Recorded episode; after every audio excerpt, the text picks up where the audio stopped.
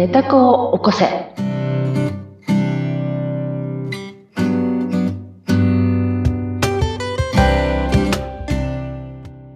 皆様こんばんは。こんにちはかな。寝た子を起こせの秀香です。はい。そして、インタビュアーの水野ゆきです。秀香さんよろしくお願いします。6回目となりましたね。はい。どうですか？ここまでこの番組続けてきて反響などはありましたか、あ、はい。あの、嬉しいことに、あの、口コミというんですか、うんえーコメントをいただいてとっても嬉しかったです。ありがとうございます。やっぱりこうしてね、あの、実際にこう反響があると、うんコメントいただけると、あ、次も頑張ろうっていう気持ちになっていきますし、励みになりますようんそうねで。すね。本当に嬉しかったです。ありがとうございます。はい。さあ、そして今回6回目ということでまたお話を伺っていくんですけれども、はい。前回までのことを少し振り返りましょうか。はい、そうですね。はい。はい。前回までは、まあ、いろんなトライアンドエラーがありましたよええね。ええはい。その中で、まあはい、どっちかっていうと、エラーが多かったのかなって私は、の人生でしたね。うんあの、、その人体実験の中でも、うんえーちょっとこう、自分の中ではままならないことが多かったと思うんですけれども、はいその中でも、、やはり、気づきがありました。はいはい。えー外側のことではなくて、やっぱり自分の中のことをちゃんとそうなんです。見ていかなくちゃっていうことになって、うんそこからまた少し、えーこの人体実験の方向が変わっていくわけですよね。そうですね。そうなんです。そうなんです。今日そのあたりのお話を。をぜひ伺いしたいんですけれども。はい、ありがとうございます。はい。では、水野さんが、あのね、整理していただいたんですけど、本当にそうで、うん今まであの、そ、目が外に向いていたわけで、はい。あの、まあ、あの、努力はしているものの、うん全部その目が外に向いていた。だから、うまくいかなくってっていうのを繰り返していましたけれども、はい今回ですね、まあ、あるきっかけがあって、自分の、まあ、中を向くようになった。まあ、前回もちょっとだけ、その、あー中を見るっていうようなね、かすかな気づきはあったんですけど、今日話す話は完璧に、うんああ、もう自分の中なんだっていう、本当の転換期。お大きなターニングポイント。はい、事件ですよっていう感じのことが 起きました。事はい。はい。じゃあその事件についてはい早速教えてくださ。はいい、実はですね、私はもう、あの、物心ついた頃からう、ん鳩が苦手でですね、鳥の鳩ですね。はい。で、あの、鳥、あの、鳩の羽があるだけでも、その道路に近寄れないぐらい怖いというですね、ええもう非常に厄介なですね、うんえー怖さを持って生きてきました。はい。うん。で、大人になってくると、その、うんもう怖いので、とにかうんく鳩がいるところには近づかないんですね。はい。近づかない。ということで、うん私の、まあ、例えば通勤途上、あるいはどこか出かけるとき、うんあちこちに鳩っていらっしゃるじゃないですか。ね。公園だけではなくいますて、よね。街中にもいます。はい。街中いっぱいいます。その街中の、その、いるっていう記憶が全部私にインプットされていて、例えば秋葉原のあの交差点にはたくさんいるとかう、んうんえー五反田のあの付近には多く、多くいる。ええ渋谷はここ。でも、ものすごくですね、今、まあ、繁華街言いましたけど、うんもっと細かくですね、自分の自宅周辺も、あるいは学校周辺も、ええものすごくいっぱい記憶があるんですね。ハットマップがあったわけですね。そうなんです。怖いから。うん。だからそこに行かないように、いつもうん行かないように鳩のことを思ってたわけです。避けて避けてはい通ってきたわけですね。そうなんです。うんその怖い鳩が実は、ある先生の、うんまあ、気候師という言わせていただきましょうか。はい。その先生のですね、気候を受けたときにうん亡くなったんです。鳩が目の前からいなくなりました。怖さが消えたという解釈でよろしいですか？うんまたそれとは違う。はい。えっと、目の前にうん鳩が飛んでる姿が見えなくなった。これはまた興味のある話ですね。ええええもうこれ、驚いて次の日からもう本当にびっくりしたんですね、私ね。うん鳩がいないって、これどういうことなんですか？どういうことなんだとええはいええもう今でも覚えてますけど、新宿御苑の駅にですね、まあ、毎週、毎日行ってたわけですけど、その、いないんですよ。いつも。いる鳩が。うんうん。いるはずなんですよ。飛んでるんですよ。うんうんでも合わないんです。えーどうしてですか？それでもうすぐですね、先生におあの連絡をして、うん。あの、鳩がいなくなったって、はい。どうしてでしょうって聞いたら、先生こうおっしゃったんです。感情のゴミを取り除いてあげたんですよと。感情のゴミ？はい。うん。そういうふうに先生は表現していただいたんですけど、ええ感情のゴミを取ってくださったことでう、ん。えー私の目の前から鳩がいなくなり、うん。で、その時に、えって思ったんですね。はい。私の感情ですかと。うんそれ。もゴミ？うんう。ん。それなんとなく私、あれ、思い込みのことかなってなんとなく思ったわけですね。で、えー私は怖いから、嫌いだからいませんようにといつも祈って歩ってるわけです、外。はい。で、いつもそう思うということをはと思い出していたわけですね。ああ、嫌だ嫌だと思いながら、はい。頭の中には、鳩、鳩、鳩、鳩と、そうなん鳩です。ポッポがいっぱいだったっていう。そう、鳩について集中して無意識の次元からずっと考えてるんです、恐怖心から。うん。集中講座で。はい。で、怖いから嫌いだからそういうふうに鳩のことを思い込んで考えていた結果、うん。必ず鳩くんが出てくるわけですよ。これは呼び寄せてたみたいなイメージですか？たんです。はい、自分のね、目の前に現象として表してた。で、先生は言うんです。怖いということ、嫌いということ、うんえー恐れているという感情のゴミを外してあげましたと。うん。まあ、私の中では現象としては鳩だったんですね、イコール。はい。その不安である、怖い、嫌いであるという感情のゴミをなくしてあげるようにしてあげたから、うん。あなたの目の前の鳩がいなくなったんですよって、うんそういうふうにおっしゃられたんです。はい。ということはですね、ええ。驚いたんです。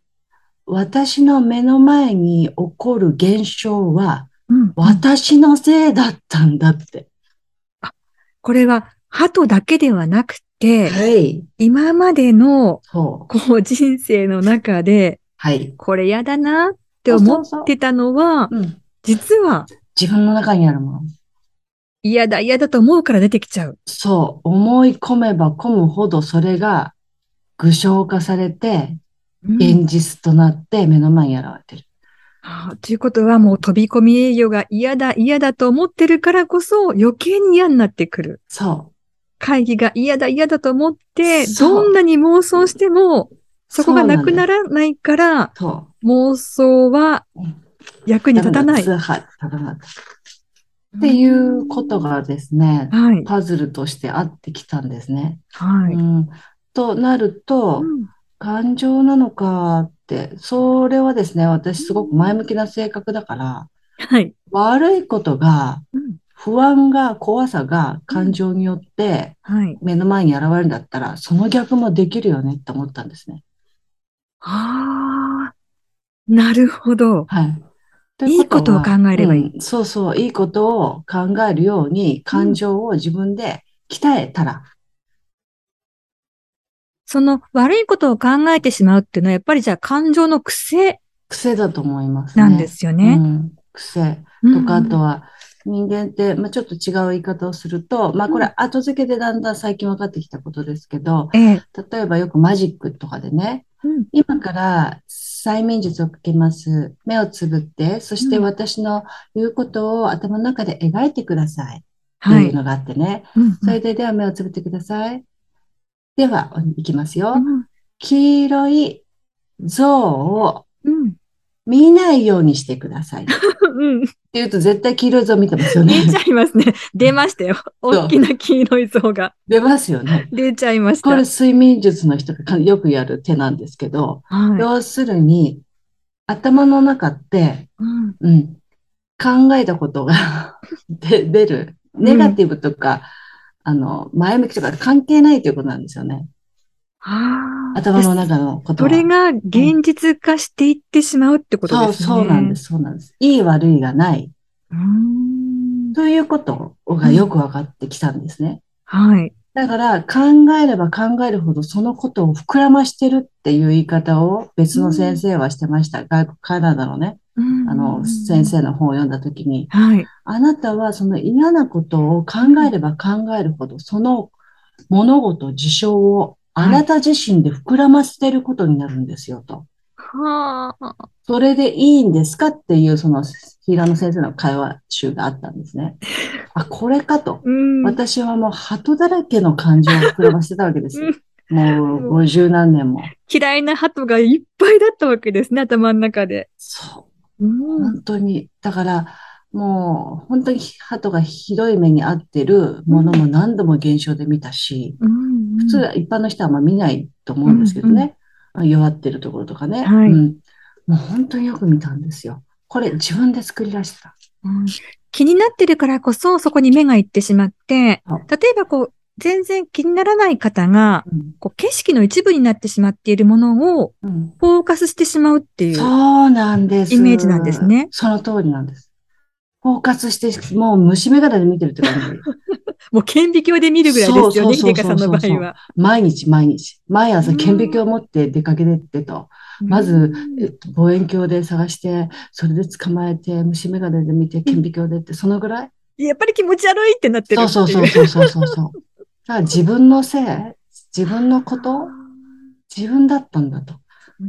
これ人間の癖で確証バイアスっていうなんか機能があるらしくて、確証バイアス。うん、脳のあの仕組みで、はい。つまりよくその営業のね、人がね、口がうまくて、うんうん口がうまいっていうのはあれだけど、要するに営業力がある人がね、はいこう、うん、いますね。その方がすごくパリッとしてて、うんうん。で、あの、でもお口は上手なのよ。でもはいパリッとしてるから、売られた方は、ええ。その人の悪いところを見ないようにする。私がその商品を買った理由は、この人はきちっとしてる人だ。うんこの人は明るい人だ。うんこの人は笑うととても笑顔がいい。うんほらね、ほらね、ほらね。そうやってずっと自分の都合のいいことを全部探しに行くっていう脳の機能があるんですよね。はい。うん。安心したいんですよね。安心したいために。に、そうそう。うん。ということは、不安な時も一緒で、その事情を探していくわけほらね、やっぱいたね、ほらね、やっぱいたねって。あ、でもなんかそれ、ちょっと心当たりがありますね。ありましたか？やはり。ありますね。なんでしょう？どんな？いやいや、あの、やっぱり失敗したよねとか、ああ、やっぱり、ね。ぱり、ねあの、良くなかったよねとか、あなんか物を買って、あの、はいはいこう、例えば服でもうん似合わなかったら、うんやっぱり似合わなかったよねとかねう、ん そういうことがありますよね。そうわざわざ自分をね、まあ、うん慰めるために、正当化するために、確証バイアスということを使うんですよね。正当化、まさにそうですうね。ん。いいことも悪いことも正当化したくなるんですね。そうなんです、そうなんです。自分をまあ守るため、守るためなんだと思うんですけど、でそういうこともまあだんだんハマってきて、ということはますます自分の感情というものが見えないんですけど、それが、えー実生活で目の前に現れてくるんだと。はい。うん。まあ、違う言い方すると、例えば、よその国に行って、例えばアフリカに行って、うんドコモって言って、携帯を思い出す人はいないと思うんですよ。そうですね。うん日本だけですね。そう、知ってるから。それは見てるから。うんう。うんん。わかるわけですよねうん。リンクして。うんで、だけど、見てないものは知らないから、感情でも思い出せないし、わからないし、はい思い出せないんですよね。うん。ということを、はい。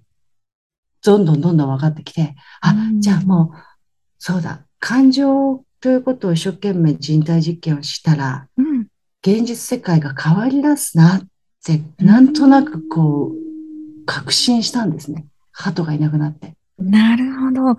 だからこれまでは、あの、誰かに言われて、一生懸命こう、妄想の世界に入ってみたりとか、うん何かを書き出してみたりとか、そういったことで、割とこう、外向きのことをしていたんだけれども、今回のこの鳩の件で中に、中に入ってきひょったんです。としたらはい真実があるのかも。はい。ということで、じゃあここからは本格的な前向きな人体実験が始まっていくという解釈に。そうですね。前向きのつもりなんですけど、またこれでね、あの、七転び八起きというか 人体実験の始まりでございます。はい。ということで、じゃあ本格的な人体実験のまずはスタートラインに立ったところ、はい、といったお話、うん、今日はいただきました。はい、次回からも、じゃあまだこの内面の人体実験もトライアンドエラーがありながらも進んでいくわけですね。はいうん、とっても楽しみになってきましたけれども、今回お時間ここまでということで、また次回にこのお話たっぷりとお伺いしていきたいと思います。はいはい。はい。それではここまでのお相手は、はい。えー、ネトココセ秀香と、インタビュアーの水野ゆきでした。ありがとうございました。ありがとうございました。